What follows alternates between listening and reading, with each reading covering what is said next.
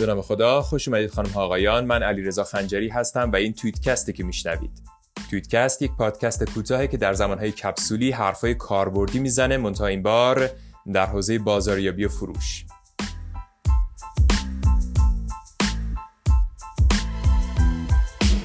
امروز من میزبان محشاد خاقانی هستم مشاور و متخصص در حوزه بازاریابی و فروش و محشاد درباره کتاب همه بازاریاب ها دروغگو هستن صحبت می‌کنه. و البته تکنیک ها فن ها و روش هایی که در این کتاب بهش اشاره شده. جا داره بگم که محشاد ترجمه این کتاب رو بر داشته و شنیدن مطالب این کتاب از زمان مترجمش بسیار می‌تونه جذاب باشه. و حالا این شما و این محشاد خاقانی.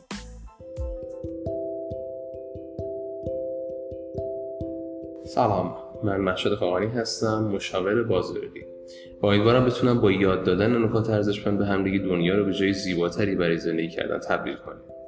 اگه یادتون باشه تو پادکست قبلی به کلیات بازاریابی پرداختیم و در خصوص کتاب تمام بازاریابان دروغو هستن نوشته ست کودین پرداختیم. پیشنهاد می‌کنم اگه پادکست قبلی رو گوش ندین الان وقت خیلی خوبیه که برگردین و اونا رو گوش کنین تا بتونین داستان و نکاتی که بیان می‌کنیم رو به خوبی متوجه بشین. به جایی که من حقیقت رو بگی داستانی رو برام تعریف کن که مایل به شنیدن اون هستم و از اون لذت می‌برم. ما چیزای زیادی رو میشنویم و باور داریم و می‌خوایم بشنویم.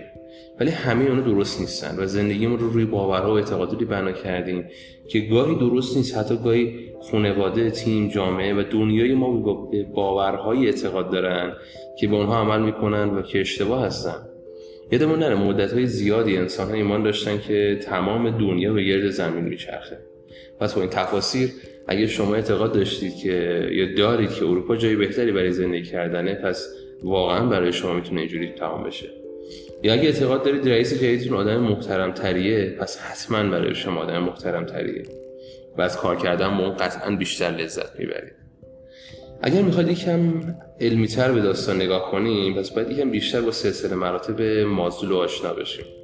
سلسله مراتب مازلو رو احتمالا اکثرا شنیدید اما برای اونه که براشون تازگی داره این مبحث باید بگم که اولین بار توسط ابراهیم مازلو بوده پنج دهه پیش مطرح شد و نام دیگر اون هم سلسله مراتب نیازهای انسان است مازلو که به عنوان روانشناس حوزه انسانگرایی فعالیت داشتهش به این فلسفه اعتقاد داشت که افراد در ابتدا سعی در رفع نیازها و رفع نیازهای اساسی و فیزیولوژی خودشون دارن که در پایین ترین سطح هرم نیازهای مازلو قرار داره.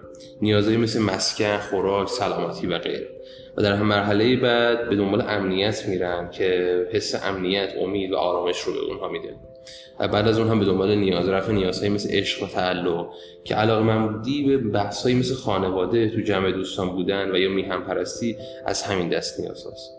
در مرحله بعد احترام به خود رو داریم که میشه تقریبا همون دریافت احترام از سوی دیگران و داشتن اعتبار اجتماعی و در نهایت هم در رأس هرم خوشکوفایی و کمال رسیدن و در نهایت هماهنگی بین تمام نیازها رو در بر همه اینا به این دلیله که وقتی از سمت نیازهای فیزیولوژیکی به سمت نیازهای خودشناسی حرکت می‌کنیم یعنی از پایین هرم به سمت بالای هرم میریم اثر بخشی بازاریابی و تبلیغات بیشتر بشه بذارید اینجوری مثال بزنم. در حوزه لباسهای راحتی تو خونه چقدر مطالعه تبلیغ دیدیم؟